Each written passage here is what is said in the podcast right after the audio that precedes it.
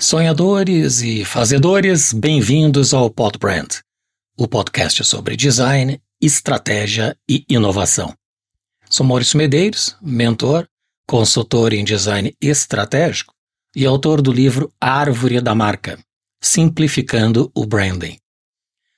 Hoje caminharemos pelo tempo até o termo Sympatheia, uma antiga noção estoica que nos fala de interconexão e correlação de todas as coisas no universo.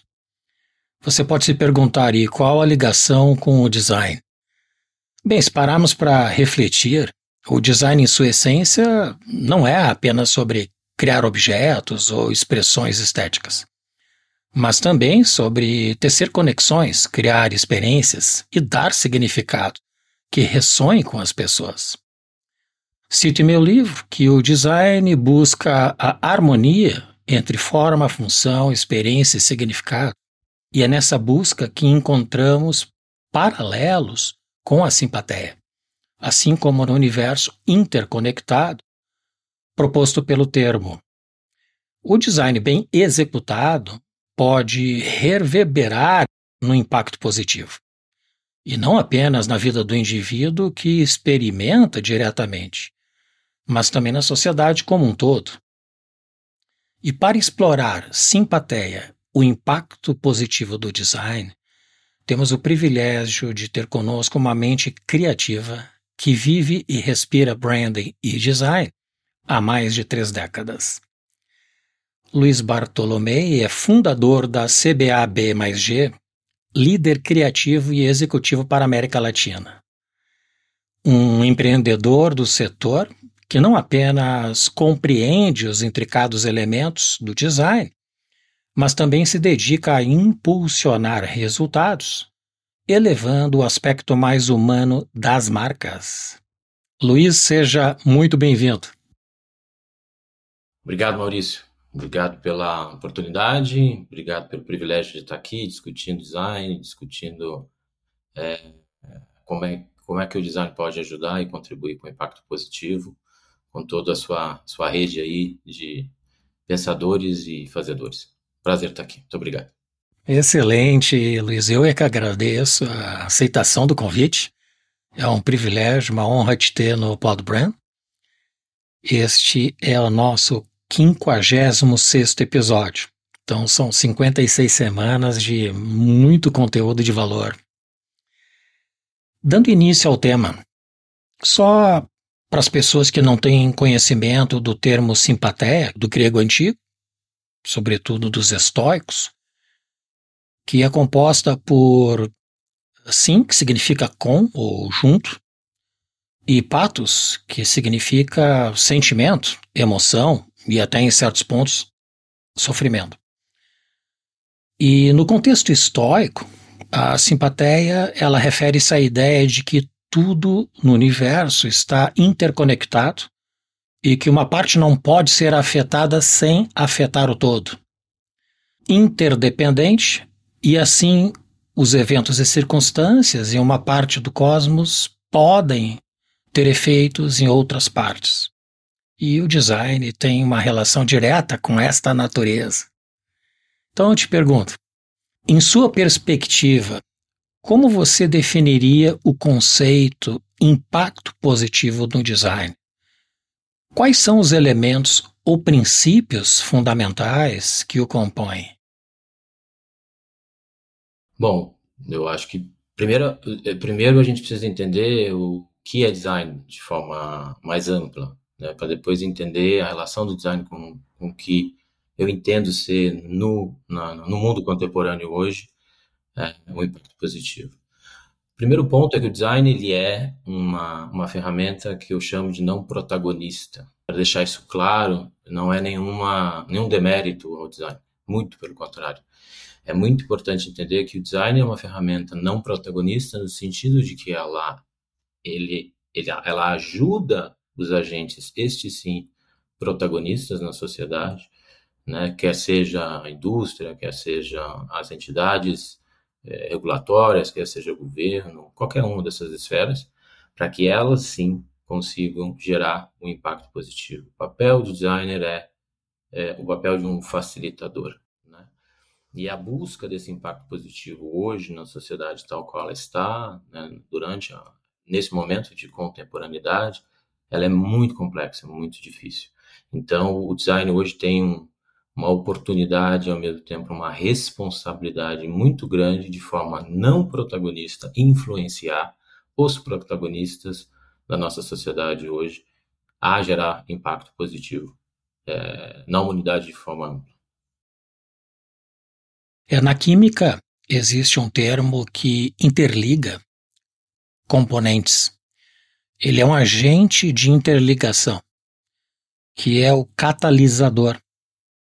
Ele realmente exerce este papel que tu interpreta o design, né? De interligação entre possibilidades, potencialidades e agentes que vão colocar em prática para o benefício de outrem. Sim, existe um ponto também que eu gostaria de colocar, assim, associado a essa questão, que é o design consegue ser esse catalisador porque talvez seja, se não a única, uma das disciplinas que consegue trabalhar o lado racional, o qual a humanidade desenvolveu muito desde o pós-guerra, com o lado sensorial, né? Ou seja, sentimento, né? Sensibilidade, empatia e, ao mesmo tempo, a racionalidade. O design joga com esses dois polos, né? O que eu acho que hoje se torna cada vez mais uma habilidade mais do que nada humana, né? Então, por isso que o design se coloca nessa posição de catalisar, né? De saber entender aqueles que são mais intuitivos e colocar a mesa com aqueles que são extremamente racionais e fazer com que a química aconteça, como você colocou, né? Usando a sua metáfora. Perfeito.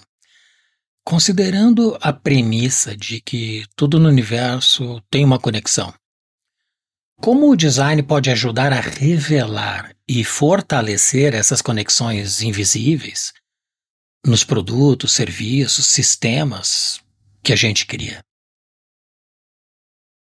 E forma um pouco do que eu já comentei, né? O design, ele é, na verdade, assim, na história do design, se a gente for pegar a história clássica do design, como ele surgiu como de outras formas na antiguidade, né, que a gente já pode colocar como design de alguma maneira, mas de uma forma mais como disciplina, né, ou do jeito que a humanidade consegue entender as disciplinas como algo que tem toda uma literatura, um arcabouço e tudo mais, ele surgiu muito em função do desenvolvimento industrial, né? Então, o design veio para resolver, em princípio, um problema de escala, vamos dizer assim, né? De inteligência aplicada à questão da indústria e não mais daquele modelo artesanal. Mas logo após a Segunda Guerra Mundial, o design já teve, já flertou com uma visão mais 360, vamos dizer assim, mais holística, uma visão mais completa, ou vários pontos de vista. Para mim, o melhor exemplo disso é a escola, que eu sou totalmente apaixonado pela história dessa escola, a Escola de Design de Ulm, na Alemanha, que viveu muito pouco e infelizmente, terminou por conta de conflitos internos e tudo mais, uma história interessante de se conhecer, mas que tinha uma proposta, veio logo após o Bauhaus, influenciado pelo Bauhaus, mas que tinha uma proposta mais ampla do que o próprio Bauhaus, aquela questão da forma e função, o qual ela adotou também, né? Mas é muito interessante se você ver o desenho, o esquema de como ensinar em Ulm, onde naquela época eles colocavam o problema no centro. Então era um desenho muito interessante, onde eles colocam o problema ao centro, ao redor desse problema eles colocam aquilo que já vinha acontecendo com o design, que era a fragmentação do design, diferentes disciplinas do design. Então ali você tem produto, é uma escola que é vista como uma escola de produto, design produto, e eu acredito que não seja, eu acho que isso é um grande erro histórico, é uma escola de design de uma orientação ampla, tinha design gráfico, tinha sistemas, tinha urbanismo, tinha arquitetura, ao redor dos problemas, e ao redor disso, num terceiro, segundo halo, a todas as disciplinas da ciência humana, filosofia, sociologia, psicologia e tudo mais. Então, esse desenho é um desenho maravilhoso, porque eu acho que ele ele conta o que é o design, voltando lá nos anos 50, 60, de uma forma ampla. E por que o design consegue, dessa forma, resolver e construir essas conexões? Porque ele passa a ter um olhar sistêmico, porque ele olha vários pontos de vista com o problema ao centro, que você vai ver que é exatamente a abordagem do design thinking, que veio depois a ser conhecida nos anos 50, anos 60, como se fosse uma coisa nova, né? Mais recentemente ganhou um papel muito grande dentro das organizações, fora do espectro do design fechado, né, como executador e pensador. Então, eu acho que é isso. O design consegue porque ele naturalmente tem um papel sistêmico, um olhar sistêmico, e ele consegue justamente, como joga dos dois lados, né, da extrema racionalidade à extrema sensibilidade, consegue jogar a mesa e fazer com que essa teia seja construída sem que um lado destrua o outro e faça com que as soluções aconteçam, né? Eu acho que esse é o ponto do design. E o Ulm, para mim, é um mantra, né? Eu tenho aquele framework de Ulm na minha cabeça, desenhado na minha cabeça, porque eu acho aquilo maravilhoso, e aquele resgate, para mim, tem a ver com o próprio resgate do design hoje, no lugar onde ele sempre esteve. Ele sempre deveria ter estado, né? Menos fragmentado, mais holístico e mais sistêmico. Interessante tu mencionares isso, nosso episódio da semana passada, com o Levi Girardi, da Questonol. O tema foi exatamente o design sistêmico, dado o impacto que o design gera em modelos de sistemas, né? Onde os problemas complexos habitam. E a própria definição de um problema complexo é justamente porque ele é sistêmico. A ação num ponto do problema afeta outra parte do mesmo problema, gerando outras necessidades, outros caminhos, novas soluções, e o design consegue embarcar bem nessa dinâmica multifacetada, né? Consegue embarcar com feliz, né? Digamos assim, né? Esse é o ambiente no qual o design transita de forma muito tranquila e particular e fluido, né? Muito fluido quando o design transita nesses sistêmicos e complexos, que de fato são quase um pleonasmo aqui, enquanto outras orientações, né? Sentem medo, sentem receio, se sentem agredidas e sequer conseguem trazer essa discussão à tona. O design não, o design adora isso, né? Nós, designers, adoramos esse tipo de problema, né? Adoramos conviver com isso para primeiro entendê-lo e depois tentar chegar a uma solução que seja de todos. Essa tua menção já define muito bem uma das características determinantes do designer, que tem uma personalidade aberta à diversidade de situações, inclusive inesperadas, e age com este pensamento de botar ordem naquilo que para muitas pessoas pode ser o caos.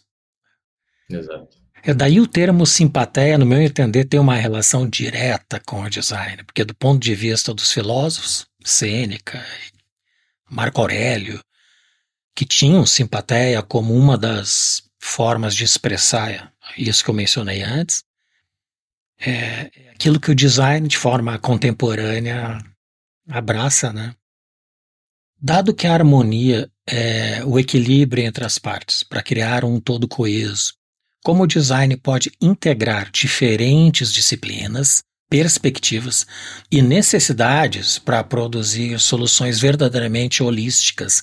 Tu mencionaste desse ponto ou desta característica do design como solução holística. Bom, eu particularmente acho, apesar de ser a busca constante, a harmonia é um termo perigoso, né? Perigoso no sentido de que eu acho, talvez seja um pouco contraditório, mas eu acredito que a verdadeira harmonia é aquela que está muito distante do que as pessoas de um senso comum buscam como harmonia, né? A harmonia é algo que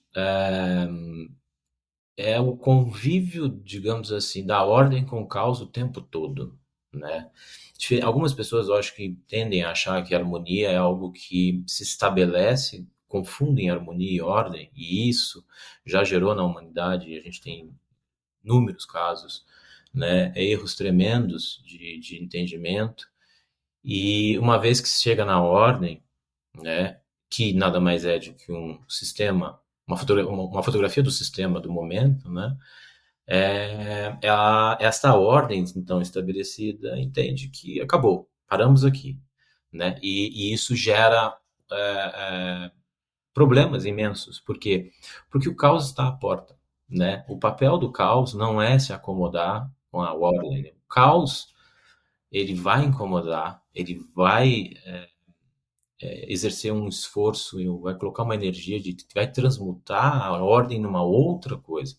Então, o caos veio para confundir, né? O caos veio para bagunçar tudo e para colocar em xeque aquela ordem estabelecida. Então, o design tem o privilégio de ter essa, como você falou, a figura do designer, né? Ele tem o privilégio de gostar, se apaixonar pelo fator novidoso, pela novidade, que quando vem, ela vai impactar negativamente ou positivamente, não importa, algum ponto do sistema, né? O sistema, ele não é um organograma perfeito, né? O sistema é como um móvel, né? Então, ele é um equilíbrio, uma harmonia assimétrica, as coisas sobem, descem, de acordo com o impacto, de acordo com o vácuo ou o vento, e aí as coisas vão acontecendo. E o designer, ele tem a oportunidade de se colocar no eixo, de sair do eixo, de ir para uma outra perspectiva, de juntar as perspectivas, entender o que está acontecendo, que está mudando a ordem, que não é a harmonia, para se chegar novamente numa recomposição e novamente numa harmonia, que no momento seguinte vai ser destruída e desconstruída, né? A gente vai falar um pouco sobre literatura, livros, enfim, que impactaram a minha vida, que eu acho importante. E um deles fala sobre isso de um ponto de vista filosófico, quase metafísico, que é a história do desconstruir para construir. Então, o design, ele gosta da ideia de desconstrução para ler e entender o que está acontecendo, para tentar ajudar numa reconstrução que vai se desconstruir no momento seguinte. Então, eu acho que essa é a beleza do design, de qualquer forma que você olhe, e esse é o caminho que o designer, né, de formação hoje, quem estiver me ouvindo, deve correr, deve buscar, né? O apetite pelo caos, né?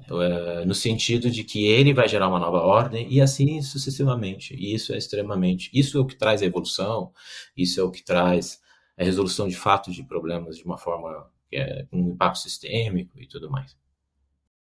O psicanalista Jung cunhou o termo inconsciente coletivo, que vem a ser aquela natureza que permeia toda uma geração, comportamental, estilo de vida, características de linhas de pensamento. As gerações, com a rapidez da comunicação e tudo isso que a gente já vem vendo nos últimos 20, 30 anos, elas são cada vez mais curtas. Então, o caos, ele é geracional, né, da Y, que é millennials, para Z, e da Z vem a alfa, e da alfa vem outra, e isso muito rápido, né? Temos que nos reinventar produtos, serviços, adaptando a demandas que essas novas gerações vão tendo, né? Para fechar em cima do seu raciocínio, e fechar o meu raciocínio também, o que acontece? Como essas mudanças vêm num ciclo muito curto, né? A gente tem um outro problema que o design tem que ajudar a resolver. Nós temos o compromisso com a humanidade de resolver, que é o conflito geracional.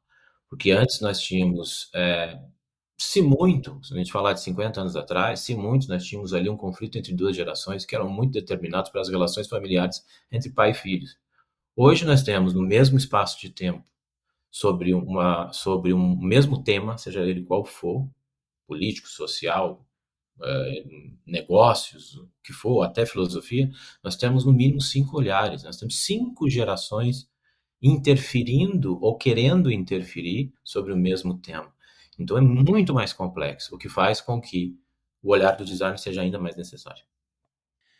Como o design pode auxiliar na identificação e resolução de dissonâncias dentro de sistemas complexos, assegurando um funcionamento harmonioso e eficiente daquilo que se propõe entregar? É exatamente dessa forma, né? Sendo o design um grande facilitador, né? E sendo o design uma ferramenta, não, como eu disse, né? Não protagonista, com olhar sistêmico, né? Que consegue colocar à mesa diferentes entes com suas diferentes bagagens e olhares e tudo mais, daí a gente entende as dissonâncias. As dissonâncias, às vezes, elas se dão por microperspectivas, né? São coisas muito pequenas, mas que são tidas como verdades absolutas por cada um desses participantes do sistema, né?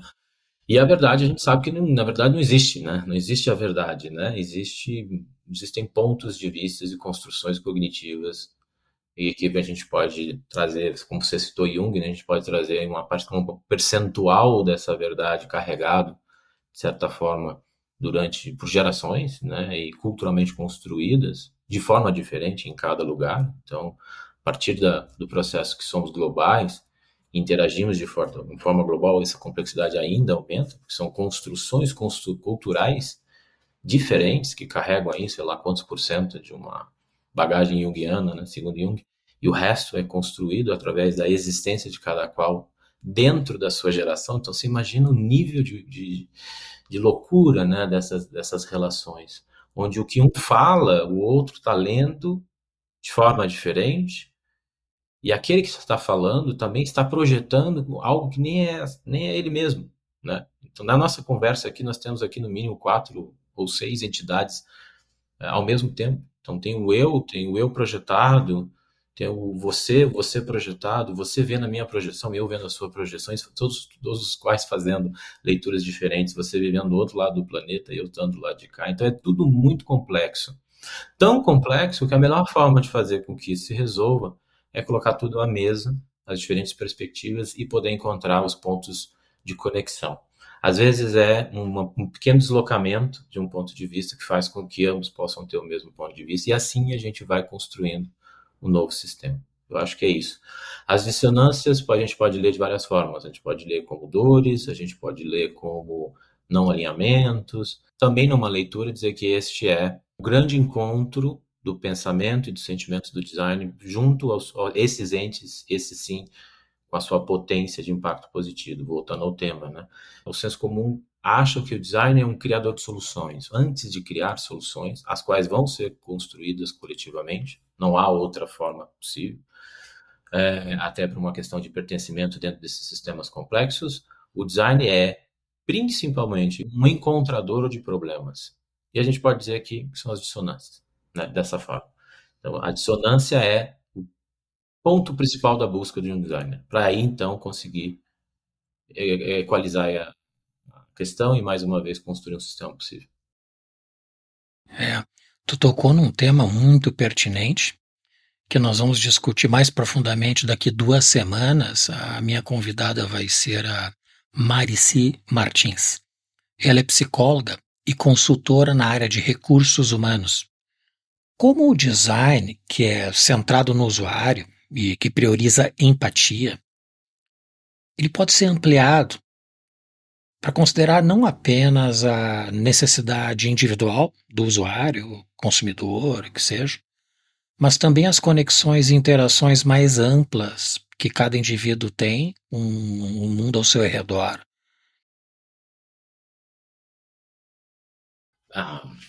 Ele tem total condição de fazê-lo, porque quando uma outra, talvez, percepção, digamos assim, na metodologia do design, mais especificamente na metodologia que hoje nós convencionamos chamar de design thinking, lembrando que lá na escola de Ulm nós já tínhamos essa abordagem, ou o princípio dessa abordagem ali, inclusive quando a gente fala de trabalhar os protótipos, porque era uma escola com oficinas de tudo e tal, então assim, já estava lá, né? Mas hoje, com mais na literatura moderna, nas metodologias se coloca, a gente fala muito foco no indivíduo.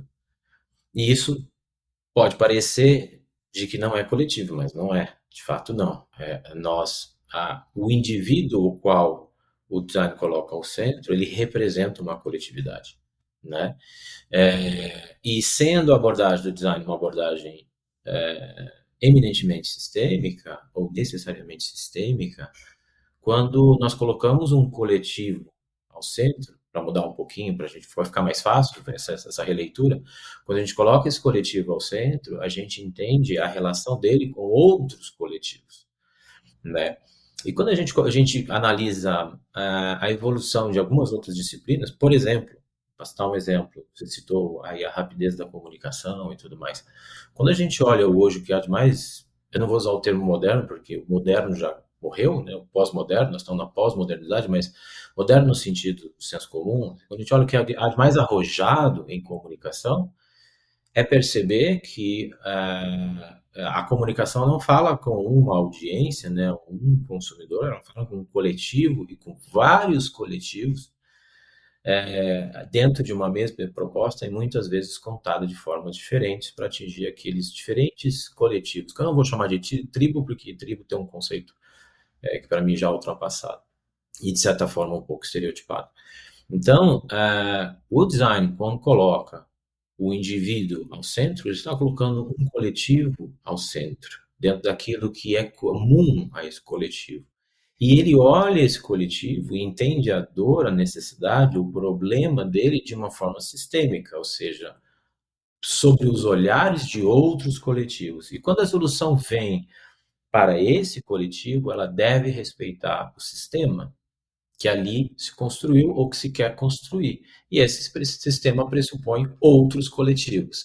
Então, essa é a beleza do olhar do design para resolver esses grandes problemas, porque quando o design, por exemplo, e ele é um grande responsável, é muito importante que os designers comecem a colher o fruto, se não do seu trabalho direto, do pensamento do design como influência em outras disciplinas. Quando a gente olha, por exemplo, a discussão que hoje se faz de não linearidade no consumo. Eu, particularmente, tenho um histórico de vida com a questão do consumo, né? Eu trabalho minha vida inteira, quase 30 anos, trabalhei com empresas de consumo massivo e vejo no consumo a grande solução para o futuro, mais do que as pessoas, o senso comum vê como um grande problema. Eu vejo como um grande solucionador do problema, né? Porque através do consumo a gente pode gerar impacto positivo em todas as esferas.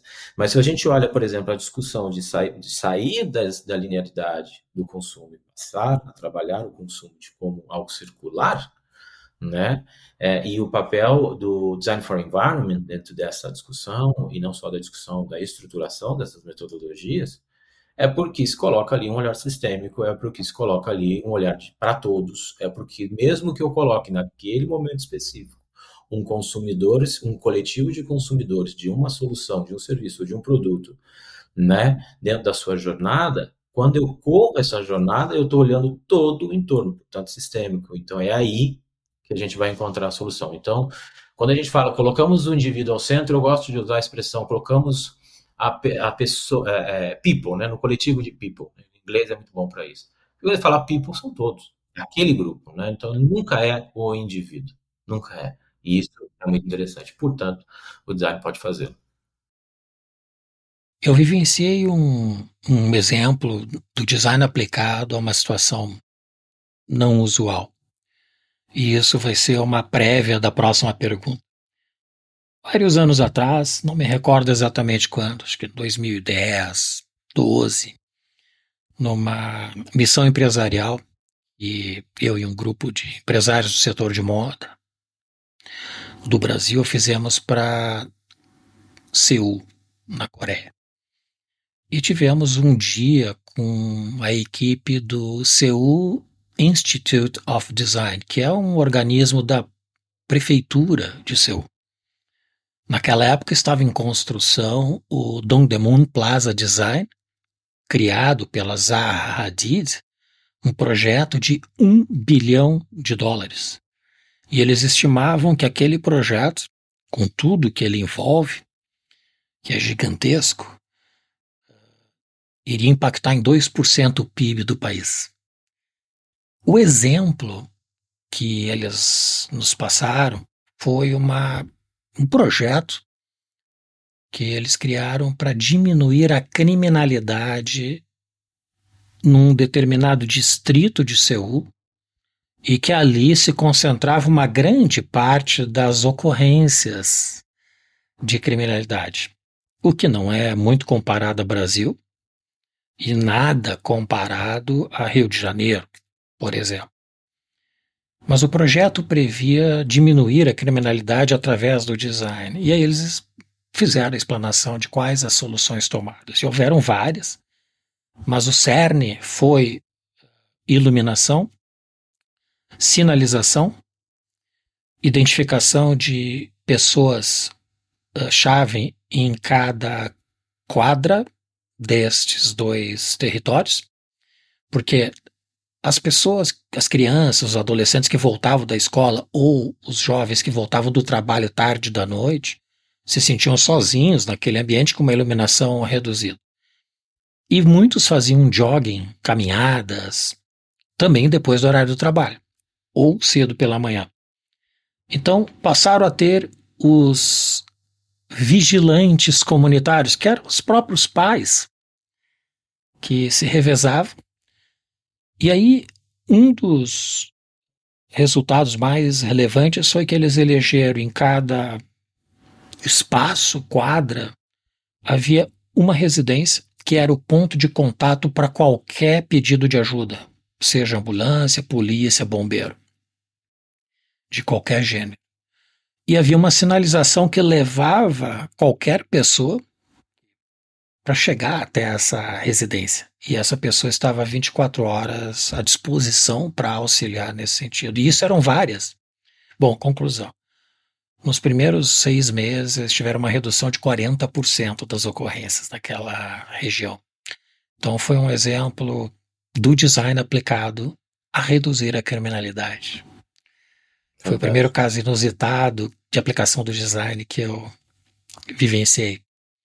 E aí vem a pergunta, de que forma o design pode ser uma ferramenta para a promoção da compreensão mútua, da coesão social, construindo pontes diferentes em diferentes culturas, comunidades e perspectivas? De todas as formas, né? Imagino...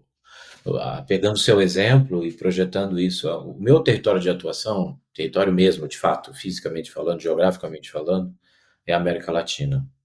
A América Latina ela tem uma característica econômica e social ímpar, né? Nós temos aqui problemas que, quando se a gente olha do ponto de vista histórico, parecem indissolúveis, e ao mesmo tempo que nós temos um nível de energia empreendedora, né, muito altíssimo, né, de uma forma que a gente tem um potencial de solução muito grande. O problema da América Latina, de forma geral, é que não se emprega, vou chamar de metodologia, porque metodologia é um pouco racional demais para o meu ponto de vista, né, para o meu gosto, mas não havendo outra expressão, a gente não emprega as metodologias corretas, né? E a gente parte de uma baixíssima profundidade com relação às coisas, né? A gente entende as coisas de forma muito rasa e já coloca as coisas em suas devidas caixinhas, né? Então, na América Latina, por exemplo, mais do que eu julgo, na Europa, ou mesmo nos Estados Unidos, talvez na região a qual você está, há um preconceito ou uma concepção do design como algo muito aquilo que se vê, né? A expressão do design, né? Então, existe ou é produto, ou é moda, ou é gráfico, e acabou. Né? O senso comum que eu tenho usado muito aqui, as pessoas em geral, elas não percebem que o design é um formato, um pensamento, uma mentalidade, vamos dizer assim, né? Se eu pudesse desejar para a minha indústria daqui a 20 anos, eu gostaria que ela desaparecesse.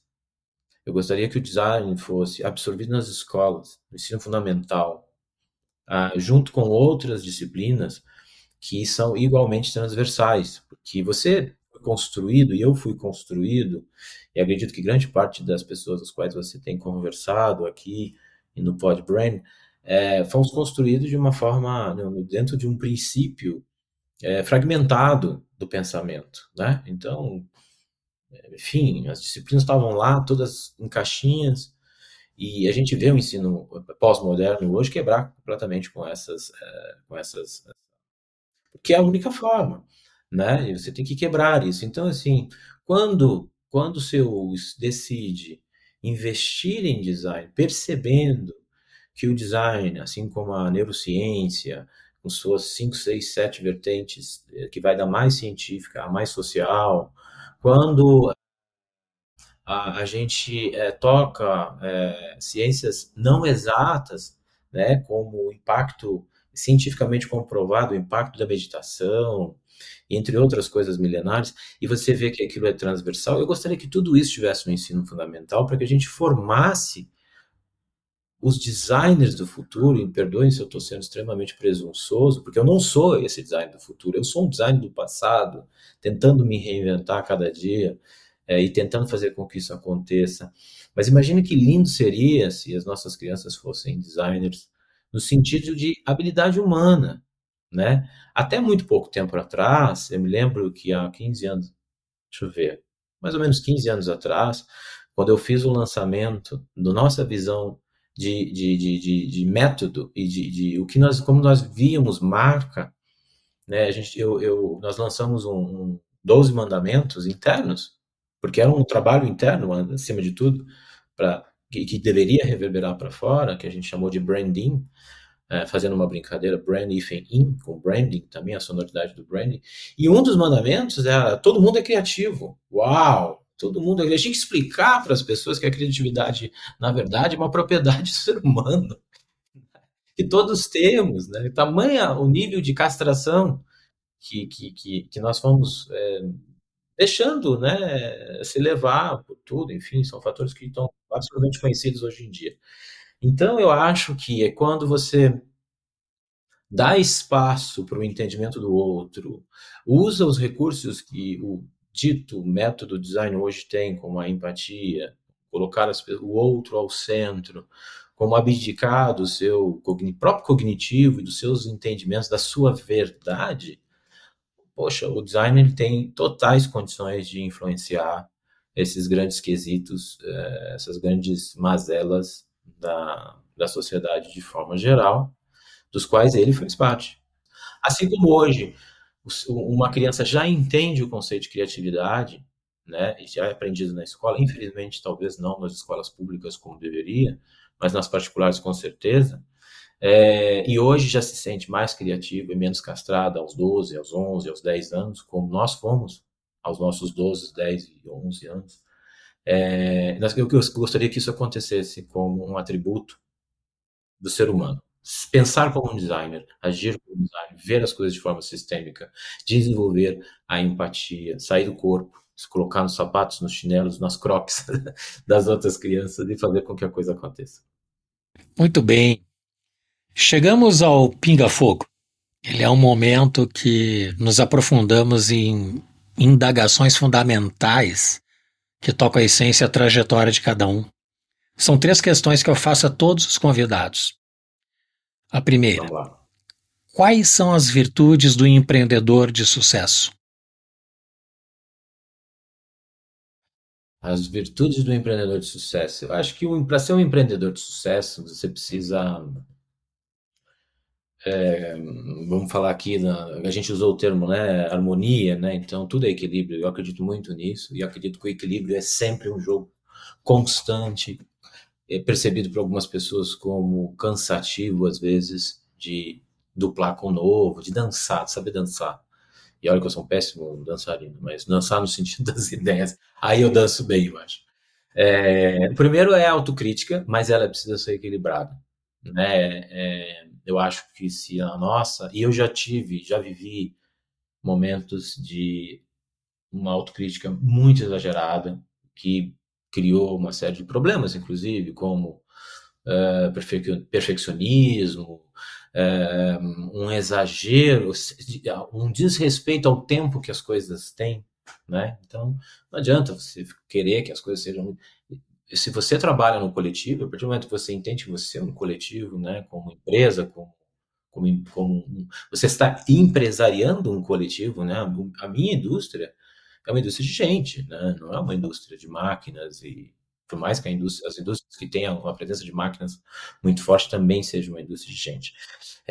Mas a minha, eminentemente, né? Então, o que acontece? A autocrítica eu acho que é importante, mas ela precisa ser equilibrada, e eu acho que as balizas disso é você não entrar na roubada do perfeccionismo e de não entender o sistema e, portanto, querer acelerar demais algo que tem seu tempo, né? Isso vem com a maturidade, né? Mas é muito importante. Segundo, cara, você tem que ser curioso obstinadamente, né? Tem que ser um curioso irremediável, né? Que também é uma capacidade humana, que é o que fez o homem criar estou vendo aqui os nossos foguinhos aqui, né? Muito provavelmente fez o homem criar o fogo pela primeira vez, né? A gente tem aquela cena antológica do filme. E é isso, né? Curiosidade constante, mas constante mesmo. Se você tem uma agenda técnica ou cognitiva muito forte, abra espaço nessa agenda para se perguntar sobre as coisas, inclusive sobre a sua agenda. Isso é fundamental. E por último, é a visão sistêmica, né? O que vai fazer o ser humano ser mais do que um humano individualista, um humano que pensa só no seu caminho dos tijolinhos dourados, né? Então, sempre olhar as coisas de uma forma sistêmica, que é muito simples. Sai do seu sapatinho, dá uma volta, né? Converse mais, né? Pergunte mais do que responda, né? E desenvolva a escuta, que eu acho que é fundamental. Então, acho que são esses três. Então, vamos lá. Autocrítica muito balanceada, curiosidade e visão sistêmica.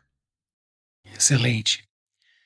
O que diferencia os sonhadores dos fazedores?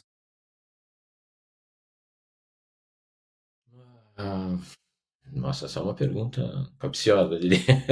É muito complexa, mas vamos tentar trazer com simplicidade, né? Primeira coisa é que não há demérito ou não há importância relativa de um e de outro, né? E nós mesmos, como indivíduo, vamos dizer assim, dependendo do tema, a gente flutua entre um fazedor e um pensador. Exemplos prosaicos, né? Do ponto de vista de finanças pessoais, eu sou um doer total, um fazedor. Eu não sou um pensador. Não é um tema que me agrada, não é um tema que... Mas eu faço, eu exercito, né? A execução.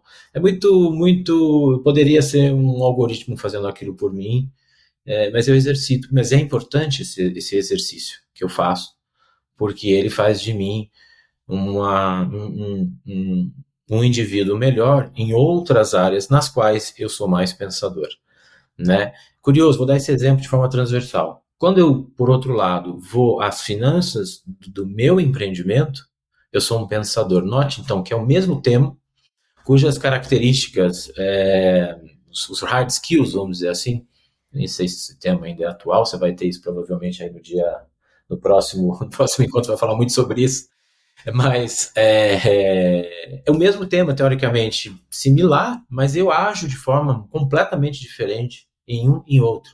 E por quê? Porque eu tenho uma devoção para um diferente do outro, né? Então, em um, aquilo para mim é uma responsabilidade muito grande que eu tenho com quase 100 colaboradores e comigo mesmo e com o futuro daquilo que eu entendo ser o impacto do meu próprio empreendimento, né? Então, lá eu sou um empreendedor, né? Eu sou um pensador.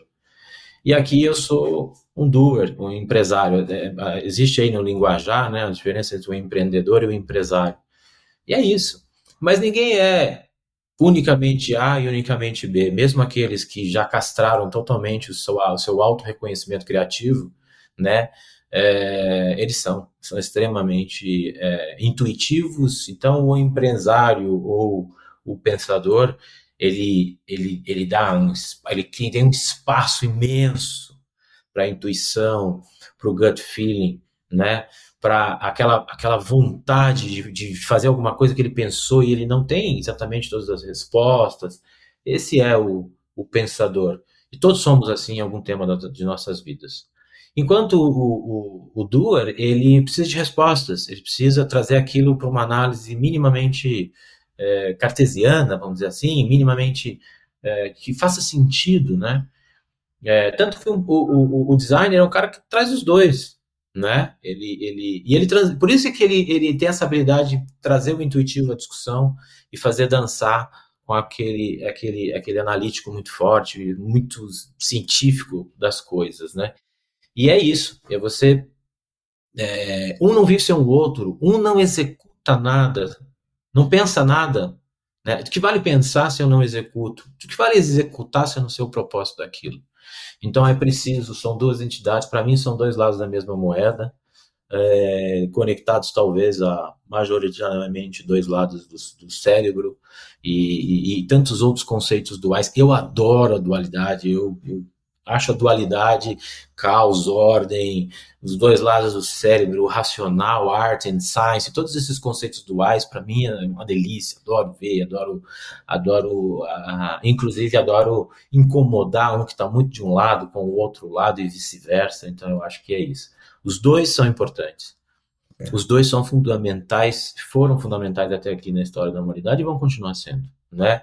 Existiu durante a modernidade, então mais especificamente, pós-guerra até as últimas décadas, uma supervalorização do doer, por mais que os grandes gurus e tal, mas assim, do ponto de vista metodológico, estruturante, da escola, das indústrias, dos modelos de organizações e tudo mais, sempre acabou dando mais ou valor no sentido de todas as estruturas estavam ali, criando os seus, na época não se chamava isso, algoritmos de execução, tanto que a inteligência artificial está vindo agora e deixando todo mundo meio perdido, né?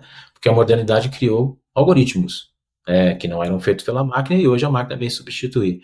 E é preciso trazer esse equilíbrio de volta, né? É preciso trazer o empresariar de volta, o dançar com o risco, a aptidão a decisões que são decisões que tem fundamento, mas que você não sabe quais são, né? E que é muito curioso que, às vezes, a gente vê isso muito acontecer quando os cases se tornaram globais, uma mesma ideia sendo lançada na mesma época em 5 lugares do mundo, e elas são muito iguais. Por quê? Porque os 5 empresários, os 5 pensadores, captaram as mesmas referências e criaram uma coisa rapidamente, sem muito... aprovação iguais, né? Ou muito semelhantes, mas elas copiaram uns dos outros? Não, é impossível, gente, você vai lá e você vai não houve cópia. E isso aconteceu com a humanidade desde as civilizações antigas, onde você encontra vasos aqui nos pré-colombianos iguais aos etruscos, iguais ao que aconteceu no Oriente, eles têm exatamente a mesma textura, a mesma referência, e eles obviamente não se falaram, né? Aí chegam aquelas justificativas racionais, não, foi um ET que levou para todo mundo, enquanto na verdade não, é da nossa capacidade, né? Isso é muito, muito legal, então eu acho que é isso. E a última, o que é design? Puxa vida, eu acho que design é tanta coisa, né? Na verdade assim, eu vou pegar... O design pode ter várias formas de se escolher. Eu posso ir como, por exemplo, o meu colega Levi, para a questão sistêmico, que é uma forma de ver, né? Mas eu vou pegar o gancho da nossa conversa e criar aqui, talvez, uma nova forma de discutir design. Eu vou pegar o começo da nossa conversa até aqui, né? Então, pegando essa trilha, e podem haver milhões de trilhas, né? Eu acho que o design é isso, é juntar o sonhador com o fazedor em determinados assuntos, com um olhar sistêmico, né? Fazendo com que eles colaborem de uma forma mágica quase, né? Porque E se colocando nesse papel de não protagonismo, os protagonistas são eles, para mais uma vez construir um sistema de todos. Acho que esse é o design. Tá? Uma construção da nossa conversa, vamos dizer assim. Porque existem milhões de definições, vamos tentar dar à luz uma definição nova aqui. Tá bom, pegando seu gancho. Muito bem. Entramos agora numa das nossas sessões mais apreciadas, que é a indicação de livros. Quais livros impactaram a tua vida?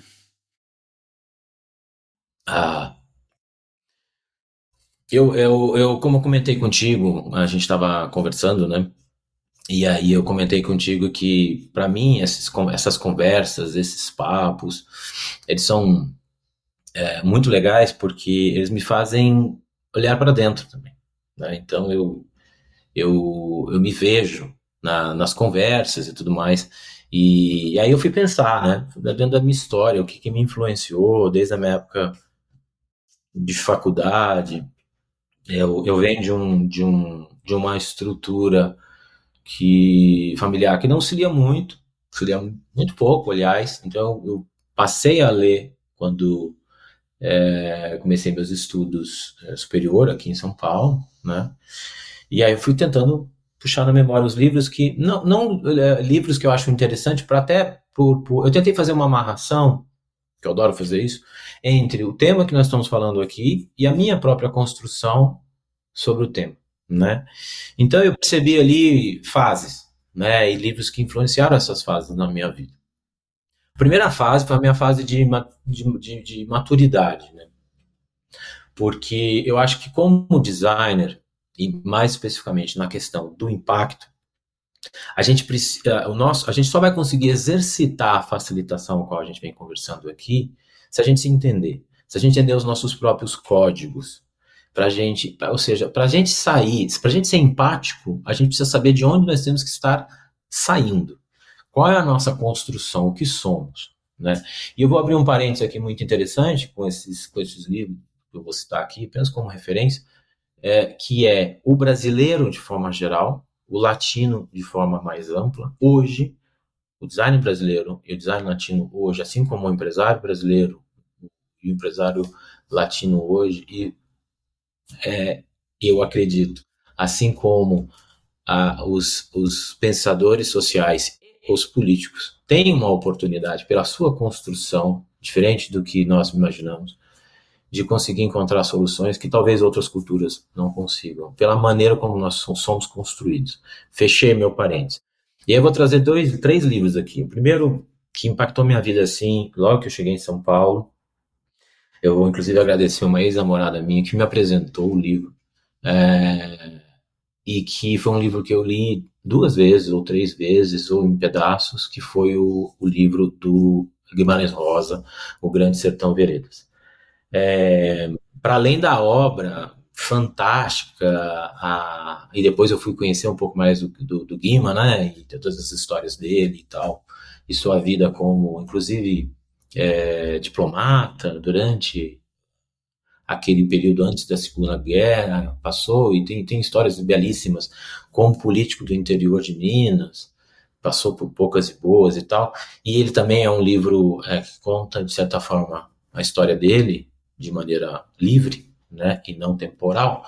Eu gosto muito do Grandes Sertões, porque ele mostra muito a essência nossa, né? Tem uma coisinha aí de mineiro, querendo privilegiar um pouco aí a coisa de Minas, porque eu sou mineiro, mas eu acho que é uma obra assim impactante pela história em si, impactante pela beleza, pelo uso da linguagem, a maneira como ele constrói tudo aquilo é fora de série, e trabalha muito a nossa essência, e a construção do brasileiro, mais do sertanejo, obviamente, mas tem muito de Brasil ali, e foi uma descoberta para mim, tá? O segundo livro que tem nessa mesma característica, mas aí do ponto de vista latino, como eu te disse, eu me entendo como um latino-americano, porque trabalho com a América Latina, foi o 100 Anos de Solidão, do Garcia Márquez, pelos mesmos motivos, a maneira, a construção, as influências durante aquelas, se não me falha a memória, 5, 6 ou 7 gerações que se repetem, né, e que vai conectar com outro livro que eu vou falar aqui. Porque eu acho que essa coisa do realismo mágico de ambos, né, que foi depois caracterizado como a gente com a nossa mania de classificação, né, como realismo mágico, mostra exatamente essa capacidade de transformar a realidade. Se a gente trouxer isso para a nossa história aqui do design, é isso, né, colocado através da prosa e colocado através das artes. Então, esses são dois livros. Outro livro que marcou muito a minha vida, mais recente, né? Eu sempre tive vontade de ler e não lia, e de repente comprei de impulso e li, que é O Povo Brasileiro, pelos mesmos motivos, do Darcy Ribeiro. Não estou colocando aqui, de novo, vamos tirar qualquer tipo de análise política, ideológica, eu odeio esse tipo de interferência, antes de se entender o conteúdo, mas o Darcy Ribeiro faz uma leitura da construção do povo brasileiro ali, que é muito interessante, e faz, inclusive, a dança de um jeito científico de contar uma coisa e com uma extrema sensibilidade. Então, é ciência e arte dançando ali, é uma obra fantástica, gosto muito. Aí, então, essa fase mais de construção, né? Como eu te disse, para me entender, eu precisava me entender, né? Eu não era simplesmente um cara de tantos anos, vindo do interior de Minas, que veio para São Paulo. Não, preciso entender como é que... O meu entorno, né, a questão cultural por trás disso tudo, né, as influências que fizeram com que eu fosse o que eu era, né, porque já mudei quando li isso para cá. Então, esses são os primeiros. Depois, teve um texto, na verdade não é um livro, deve ter se transformado em um livro, um pocketbook em algum momento, que é uma palestra escrita, né, do Rudolf Steiner. Então, para aqueles que gostam de antroposofia, que é um cara que gerou um impacto gigantesco na humanidade, no meu entender, né? Aqueles que entendem que a antroposofia é ou não é, não importa, mas o impacto ele gerou, que é os 12 sentidos, os 12 senses. É um livro que está disponível aí na internet, pode divulgar, você vai achar um texto curtíssimo, mas com um potencial muito grande. A época que eu li esse texto, eu falei, cara, eu trabalho com signos, eu sou um cara que potencializa o impacto de outras pessoas, eu ajudo na comunicação, na leitura das coisas, no entendimento, digamos assim, dos sistemas, e não são mais 5, são 12. Né? E a maneira como Steiner conta esses sentidos, então, por exemplo, existe o sentido do movimento, lindíssimo, é poético, é lindo, e faz todo sentido, e é absolutamente científico dentro daquela linha do Steiner. Esse é um livro, um texto que eu não trouxe como livro, mas um texto que eu sugiro. O livro do Darcy está aqui, né? E tem os outros, porque eu estou espalhado entre escritório, casa, roça, então eu já não sei onde são meus livros, uns deles eu doei. E teve um livro que eu li na faculdade, agradeço, meu professor de filosofia, o qual, infelizmente, eu não lembro o nome agora, que foi esse aqui, dá para ler aí? Do Mircea Eliade. O Mito do Eterno Retorno. Esse livro, ele me impactou, eu entrei em parafuso, eu entrei em eterno retorno por algumas semanas ou meses, e ele conta uma coisa fantástica, ele vai lá nas culturas antigas e tal, e mostra como a gente se repete. Que no fundo significa desconstruir para construir, desconstruir para construir, desconstruir para construir. Isso é um processo eterno de caos e ordem, caos e ordem, caos e ordem. E a cada vez que você reconstrói, obviamente, você reconstrói trazendo aquilo um contexto, um sistema. Então, juntando a nossa conversa aqui da questão sistêmica. Esse livro é fantástico. Né? Ele fala de uma coisa, mas ele me trouxe um processo de construção e que depois, muitos anos depois, eu fui ver que me ajudou muito no meu olhar com relação ao design. Cita o autor. Terminando aqui. Oi, perdão, é Mircea Eliade, e é O Mito do Eterno Retorno. Um livro fantástico, lindo, acima de tudo. Ele é um filósofo, se não me engano, eu vou chutar errado, não sei se ele é romeno, tá? Mas é muito interessante. Por fim, aí já dentro do âmbito mais técnico do pensamento do design ou da indústria ou de negócios ou do branding e tudo mais, e com impacto direto, tem outros dois livros que eu gostaria de citar. que é uma coisa que eu estou vivendo agora, que é justamente a irracionalidade por trás da racionalidade, né? Nós nos sentimos muito seguros quando a gente racionaliza as coisas. E aí a neurociência veio provar que a coisa é justamente o contrário. Quando a gente pensa, a gente já pensou. E o nosso pensar lá atrás foi totalmente influenciado. Então, quando a gente começa a... questionar, de certa forma, né? Isso é muito filosófico, o livre-arbítrio, cara, é chocante no primeiro momento, mas no segundo momento é absolutamente libertador, né? E aí por quê? Porque você percebe que você está claramente dentro de um sistema, que você influencia da mesma forma que você é influenciado. Então, se você lê o outro, e aí trazendo o design ao centro, se você lê o outro, você está lendo a si mesmo, de certa forma. Então, a descoberta do outro é a sua descoberta. Isso é muito filosófico, mas muito bonito e muito libertador para o trabalho de um design nessa perspectiva que a gente está colocando aqui. Então, tem dois livros que eu acho que são interessantes. O Andar do Bêbado, eu sempre me confundo o nome do autor, é o Leonard Mlodinow, M-L-O-D-I-N-O-W, Leonard Mlodinow, que é um polonês radicado, não sei se nos Estados Unidos ou na Inglaterra, e esse livro ele é muito legal, porque ele mostra como o acaso determina as nossas vidas e as nossas escolhas. Em última análise, não somos nós que estamos decidindo o que estamos decidindo. Isso é fantástico, né? E outro livro que já é mais de prateleira do nosso universo design, marketing e tudo mais, é o Blink, né? O Poder do pensar não pensando, que é fantástico também, né? Então, essas contradições do pensar não pensando, na verdade, nós estamos dançando o pensamento com sentimento, que é a coisa do que você falou, do empresário e do empreendedor, a coisa do pensador e do fazedor, tá? Então, acho que essas são as referências que eu queria trazer para hoje, que ajudam também a construção do que a gente conversou, acredito eu, e que eu realmente recomendo. Excelente, uma lista de indicações para facilitar o acesso das pessoas que nos assistem. Todos os livros terão um link diretamente no site do podbrand.design e aí abaixo na descrição.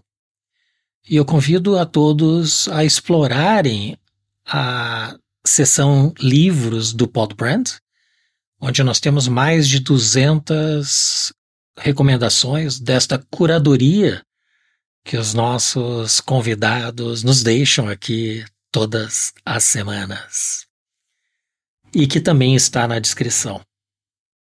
Luís, eu trago agora a pergunta do Levi Girardi, cofundador da Questonol e da QN&Co, e que esteve em nosso episódio na semana passada.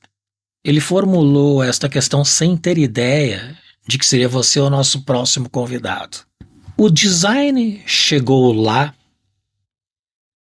entre parênteses, lá no sentido de do teu território, na tua jornada, na tua vida, teu trabalho. Pois eu vou agradecer pessoalmente o Levi por essa pergunta. Eu só não sei se eu vou agradecer e de que forma eu vou agradecer ainda. Vamos ver como é que a resposta sai. Então, vamos lá, o design chegou lá. Eu vou responder de três formas, e vou tentar ser breve. Do ponto de vista pessoal, o design deu absolutamente tudo. Não tudo, mas porque os meus fundamentos daquilo que eu sou, eu não aprendi necessariamente com design. Isso veio de berço, né? Eu tive a sorte de ter um contexto que me permitiu fazer uma escolha totalmente intuitiva, de novo. Na época eu tinha muito pouco insumo para tomar a decisão de que eu gostaria de ser designer, tanto que eu me formei em publicidade, porque é o que havia, inclusive, de próximo, e depois, logo no meio do curso, entrei num processo muito complicado de entender que não era aquilo, mas era, então, entender o que era. Então, o design me deu tudo, eu me formei como pessoa através do exercício do design, né? Acredito eu, sempre melhorando, mas desde o início com um certo nível de empatia e de curiosidade, sem dúvida. Acho até que a minha curiosidade reduziu ao longo do tempo, mas sempre com muita curiosidade e tudo mais. Então, assim, o design chegou lá do ponto de vista de... ele impactou diretamente o que eu sou, a minha vida, as minhas escolhas, e eu estou extremamente satisfeito com a contribuição que ele teve na minha vida. Então, assim, e pessoalmente falando, como empreendedor, eu vivi uma época onde o design não tinha e não teve, até aqui, julgo eu, o seu lugar compreendido, né? Eu comecei operando design numa visão de design fragmentada. Eu vim da escola, digamos assim, do design gráfico, pulei a cerca, literalmente, para o design de produto em alguns momentos, que eu queria ser designer, né? Dancei com o verbo, dancei com a estratégia, dei meus próprios tombos com os meus entenderes, enfim, e tudo mais. Então, o designer, como empresário do design, eu acho que o design ainda não chegou lá, porque agora é o momento de ele ser descoberto com tudo isso que a gente falou aqui. Então, eu não vou me repetir, mas tudo isso que a gente falou aqui. E como saindo do meu foco como empresário, né, e vendo o design como uma coisa ampla, acho que ele também não chegou lá, mas ele voltou. Vou fazer aqui vou usar o mito do eterno retorno aqui e o nosso Soul et Coagula como referência. Eu acho que o design voltou ao ponto da onde ele talvez não tivesse ter saído. Usando o Mircea como referência, sim, ele precisou passar por isso, para voltar ao ponto, e o ponto que eu acho que o design voltou agora é exatamente o ponto ao qual eu tenho uma idolatria, né, que é o da escola de Ulm, que é esse design sistêmico, com foco no problema, com entendimento do outro, que traz, de novo, todas as vertentes do design dentro de um mesmo disco, que foram separadas no berço, porque a modernidade disse que a gente tinha que ser design gráfico, design de produto, design de serviço, design disso, design mesmo no digital. E o digital criou 3 tipos: design de front, design de back, design de UX, design de UI. Uma loucura que totalmente que não cabe mais para a humanidade. Não, a humanidade não dá conta mais disso, e certamente agora o design volta ao seu lugar. E eu estou curiosíssimo em saber como é que a gente vai ajudar a humanidade a enfrentar todos os problemas que não... Se o negócio é colocar problema no centro, não falta problema, né? E como é que a gente vai conseguir orquestrar isso de forma inteligente, sistêmica, empática, para resolver tudo que tem que ser resolvido, né? Eu acho que a gente evoluiu demais em algumas coisas e de menos em outras. E agora as teses precisam ser reconstruídas, vai haver um processo de reconstrução das teses, e eu espero mesmo que a gente seja chamado, de novo, não somos os protagonistas, não seremos os protagonistas, nós somos aqueles que vieram e que sempre vão estar aqui dispostos a apoiar de forma sistêmica, facilitadora, a que os protagonistas resolvam o problema da humanidade. E, por favor, então, protagonistas, estamos aqui totalmente disponíveis e ávidos para fazer com que o design volte a contribuir da forma como contribuiu lá atrás e que se perdeu um pouco e está voltando ao seu ponto original importante dentro dessa inovação do sistema. É isso. Levi, espero ter respondido. Te entende com ele. Vou me entender com ele. Por fim, se você pudesse fazer uma única pergunta ao nosso próximo convidado, qual seria? Qual seria a minha pergunta para o nosso próximo convidado? Essa eu vou tirar da nossa conversa aqui, tudo que foi falado. A minha pergunta, o nosso próximo convidado, ele é de branding, ele não saberia qual é a referência.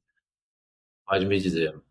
Bom, eu vou intuir que não é um designer, eu vou intuir que é um profissional que está mais dentro do guarda-chuva do branding, né, assim, de forma mais ampla. E a minha pergunta seria, no futuro,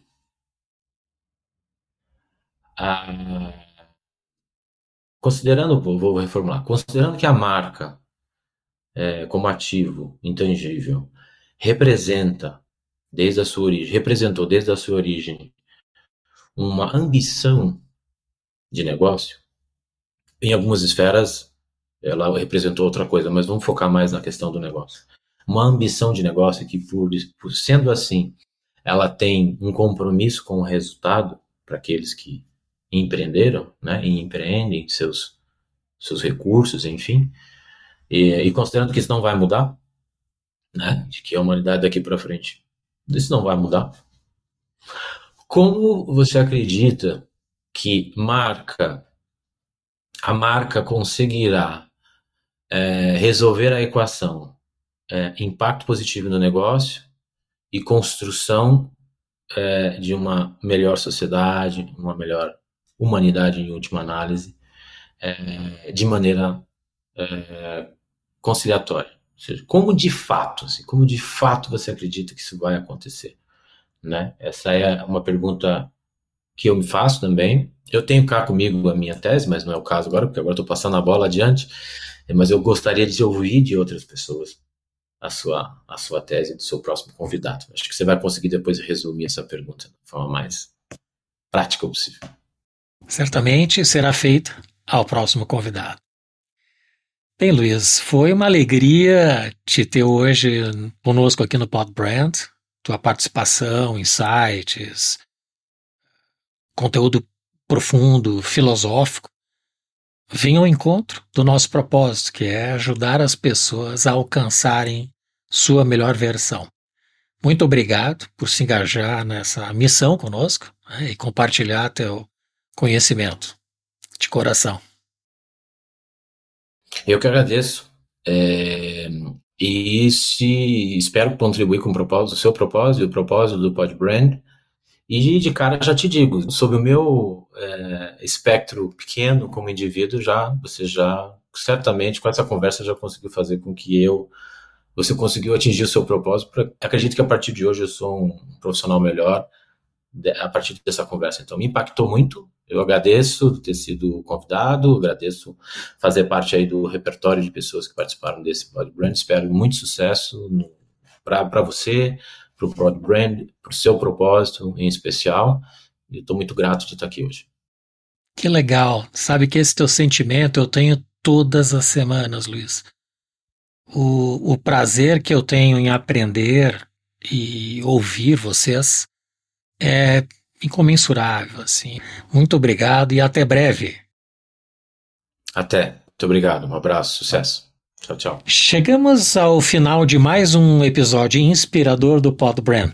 Espero que você tenha se sentido tão enriquecido quanto nós, com as palavras e a experiência que o Luiz compartilhou com a gente. Visite o nosso site, podbrand.design. Lá você encontra os links dos episódios, indicação dos livros do Luiz e dos demais convidados. E se puder, faça um favor a nós e a alguém que você conhece, compartilhando este episódio e inscrevendo-se em nosso canal. O mundo precisa de mais sonhadores e fazedores que buscam incessantemente sua melhor versão. Obrigado por estar aqui conosco nesta jornada no PodBrand, o podcast do design.